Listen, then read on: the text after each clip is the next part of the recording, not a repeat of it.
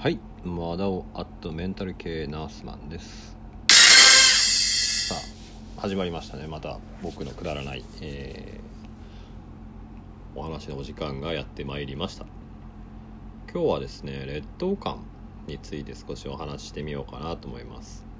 劣等感ってみんなありますよね。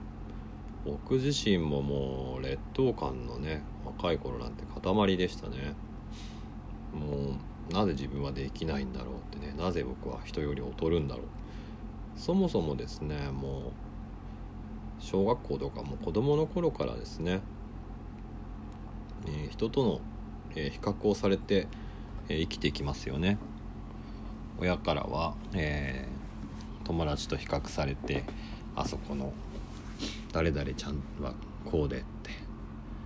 よく言われませんでしたか？そんなことありますよね。学校でも、まあ、テストの点数はもちろんもう比較になりますしテスト成績の順位も比較になりますしとにかく子どもの頃から比較比較、えー、されてで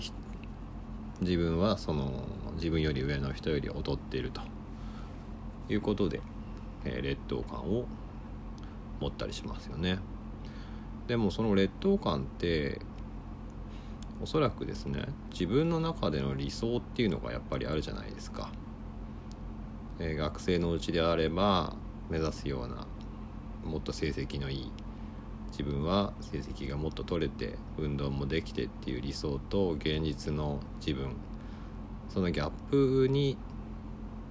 があってそこに劣等感が生まれるんですね。でそもそもその他人と比較をすることでもちろん劣等感も生まれるんですけど他者と自分を、えー、分けられないからその比較によって劣等感って結構生まれちゃうんですね。自分は自分であって人と比べるものでは本来ないんですね。他者と自分を、えー、きちんと分けられるような人っていうのは自分自身の芯みたいなものを持っていてその芯をぶれずにえー、結構生きてってるので周りから見るとマイペースでちょっと自己中なやつかななんて思われる人もいるかもしれないですけどでもそういう人って結構好かれたりもしてますよね。みんなにみんなに嫌われてるとかそういうことって特になくってそんな人でもやっぱり周りには友達がいて、えー、そういう人がについてくる人もいる。だから劣等感を持ってる人っていうのは常に周りの人をこう人と自分自身を比較しちゃうんですね。あと自分自身の中での、えー、理想の自分と、えー、そこに到達していない自分のの現実の今の自分とのギャップで劣等感を感じてしまう。まあでもこれ意外と普通のことなんですね。で劣等感を持つっていうことは理想に近づきたいっていう気持ちがあるから劣等感が生まれてくるわけで理想の自分に別に今の自分で満足していれば劣等感なんて生まれないですよね。今の自分でいいんですから。誰に対してまあね成長も別にしようとも思わない。現状ですごく幸せだと感じていたら劣等感なんてもちろん出ないですもんね。もっとお金があったらいいなとか、ね、もっとモテたいですとか、ね、好きな人と、えー、まあ、付き合いたいとかですねそういう理想があってでもそこにたどり着かない。じゃあそこでね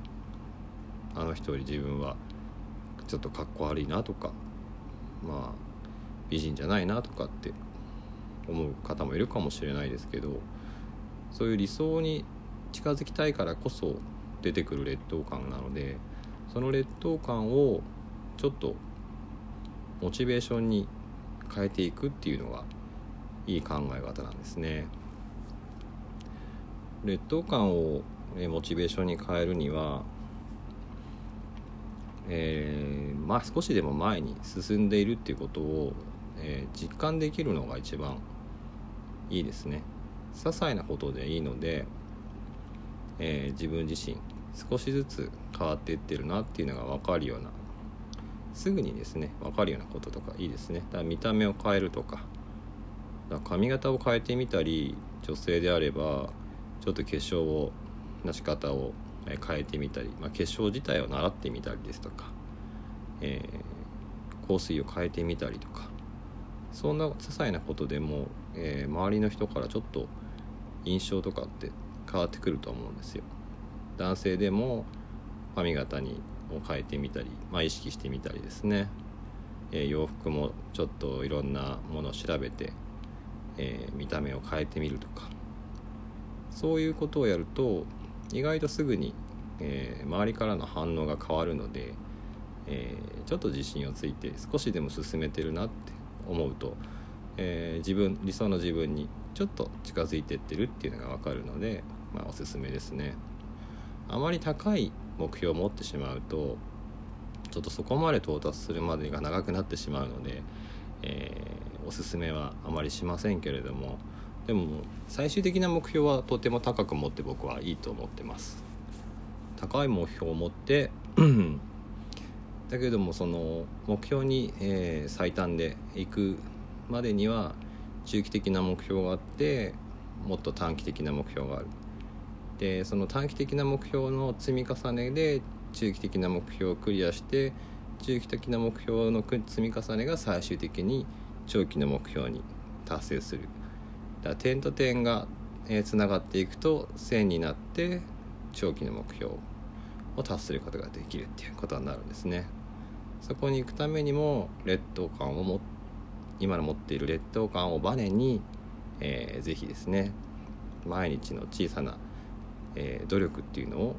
え、やっていくといいと思います。僕自身もね本当に、えもう本当人と比べて自分を劣ってるなってずっと思ってきていい年してもまだやっぱりですねふと思うと人と自分をね比べてあまだまだ頑張らなきゃとかですねあの人にはもう到底及ばないななんて、えー、思いますね。もちろん知識も、まあ、お金に関してもそうですし、えー、まあ、見た目もそうですし、えー、劣等感は本当に、えいくつになってもあるものです。でもその劣等感はやっぱりもっと良くなりたいっていう気持ちがあるからこそ出てくるものなので、えー、劣等感を、えー、あまり気にせずにそれをバネにして、えー、ぜひ毎日、えー、がんちょっと頑張って、えー、生活してみてください。こんなところですかね本日は、えー、今日はちょっとね劣等感についてお話ししてみました。えー、心的なことはねあの一応これ、えー、心理学的な部分も入ってるんですけどあまり専門用語とか使ったりなんだりはしないように、えー、自分の体験も含めて、えお話ししていきたいと思いますので今後とも、え気に入っていただけたら、え聞いていただけると嬉しいです、